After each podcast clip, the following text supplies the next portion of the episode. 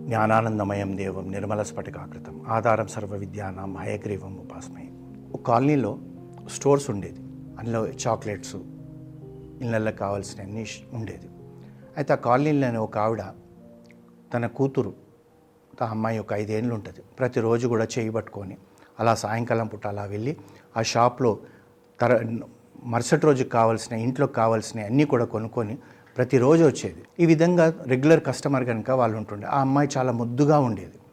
ఓ రోజు ఏమవుతుందంటే ఆ షాప్ యజమాని ఆ అమ్మాయిని చూసి చాక్లెట్స్ ఉన్న ఒక బాటిల్ మనం అందరం కూడా తెలుసు కొట్లలో చాక్లెట్లు ఒక బాటిల్స్లలో పెట్టి పెడతారు.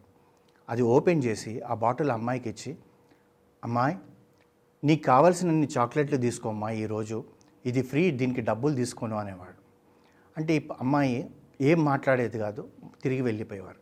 ఈ విధంగా కొన్ని రోజులు గడుస్తుంటే అతను షాపులో ఉన్న అతను షాప్ యజమాని తల్లిని అడిగాడు ఏమ్మా మీ అమ్మాయికి ఎందుకు ఇంత స్ట్రిక్ట్గా పెంచుతున్నారా? నేను ఇంత అడుగుతుంటే కూడా అమ్మాయి తీసుకోవడం లేదు.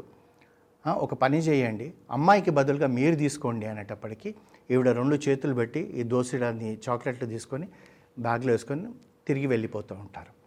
వెళ్ళిపోతుంటే తల్లికి అనుమానం వచ్చి అడుగుతుంది నేను ఎప్పుడు నీకు చెప్పలేదే? నువ్వు ఎందుకని ఎప్పుడు ఆ పాప మా అంకుల్ నీకు చాక్లెట్స్ ఇస్తా అంటే తీసుకోలేదంటే అప్పుడు చెప్తుంది పాప. ఒకవేళ నేను నా చేతులతో తీసుకుంటే నా చిన్న బుల్లి చేతులు కొన్ని చాక్లెట్స్ వస్తాయమ్మా. ఇప్పుడు నువ్వు తీసుకోవడం వల్ల ఇన్ని చాక్లెట్లు వచ్చాయని చెప్పిందంట. అనేటప్పటికీ తల్లికి ఎంత తెలివి ఉందా అనుకుంది. అయితే ఈ కథలో మనం ఏం నేర్చుకోవాలండి అని చెప్పి మనకు ఒకటి వస్తుంది. మనము ఆ చిన్న పాప లాంటి బుల్లి చేతులు వాళ్ళం. తల్లిలాగా పెద్ద చేతులతో ఉన్నవారు ఎవరు అంటే ఆ శ్రీమన్నారాయణుడు. వారు మనల్ని తీసుకోమంటే కూడా మనం ఏది కావాలంటే అది మనం అడగకూడదు మనకు తెలిసినంత మటుకు. శ్రీహరి నీకు తెలియంది ఏముందయ్యా? నాకేం కావాలో నువ్వు ఇయ్యి అంటే తను తల్లిలాగా దోసుడన్ని చాక్లెట్లు తీసిచ్చినట్టు దోసుడన్ని మన కోరికలు నెరవేరుస్తాడు. అంటే ఒక చిన్న ఉదాహరణ చెప్పుకుందాం. మనం అప్పుడప్పుడే గ్రాడ్యుయేషన్ అయిపోయింది తర్వాత ఉద్యోగం వచ్చింది. ఉద్యోగం వచ్చినప్పుడు జనరల్గా మనం ఏం చేస్తామంటే ఒక టూ వీలర్ కొనుక్కోవాలనుకుంటాం. ఆ స్తోమత లేకపోతే మనం ఏం చేస్తామంటే భగవంతుడిని ప్రార్థన చేస్తాం. నాకు టూ వీలర్ ఇప్పియండి టూ వీలర్ ఇప్పియండి అని. అయితే ఇక్కడే ఆ చిన్న పాప లెక్క చిన్నది అడుగుతున్నాం మనం టూ వీలర్ మరి ఈశ్వరుడికి తను ఏమి ఇవ్వాలనుకుంటుండో మనకు తెలియదు కదా. బహుశా అతను మనకు ప్రమోషన్ ఇచ్చి కారు ఇవ్వాలనుకుంటుండేమో. మనం పదిసార్లు మనము టూ వీలర్ టూ వీలర్ అంటే మన తల్లిదండ్రులకు విసుగొచ్చినట్టు సరేలే వీడికి టూ వీలర్ ఇప్పించేస్తే సరిపోతుంది ఎందుకు కారు ఇప్పించడం అని అనుకుంటారు. ఆ విధంగా కాకుండా పరమేశ్వరుడికి హరి నీకు తెలియంది ఏముంది?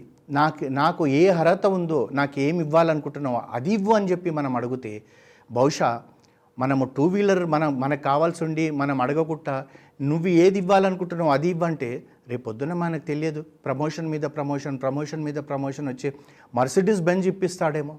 అందు గురించి మనము ఈశ్వరుడి దగ్గరికి పోయినప్పుడు అంటే ఒక పెద్ద చిట్టా ఇప్పినట్టుగా ఇప్పి ఈ కోరికలని చెప్పి మనం అడగకూడదు. తనకు తెలియదా?